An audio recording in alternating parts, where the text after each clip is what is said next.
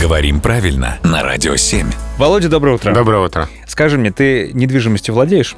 Ну, в- некоторые, да, Окей, это твоя собственность. Владеешь ли ты мобильным телефоном? владею. Это тоже твоя собственность. Ты не переживай, я не из налоговой.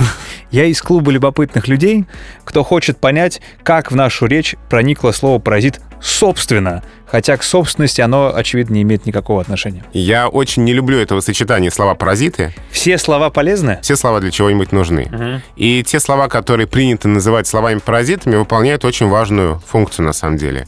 Пока ты произносишь это слово, ты соображаешь, что ты скажешь дальше.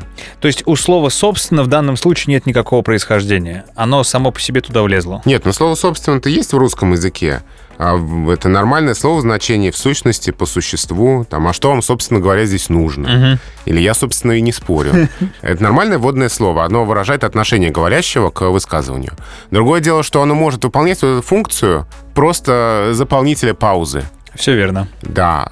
Ну, если у тебя такое слово, окей. У кого-то это слово «так сказать», у кого-то это слово Все верно.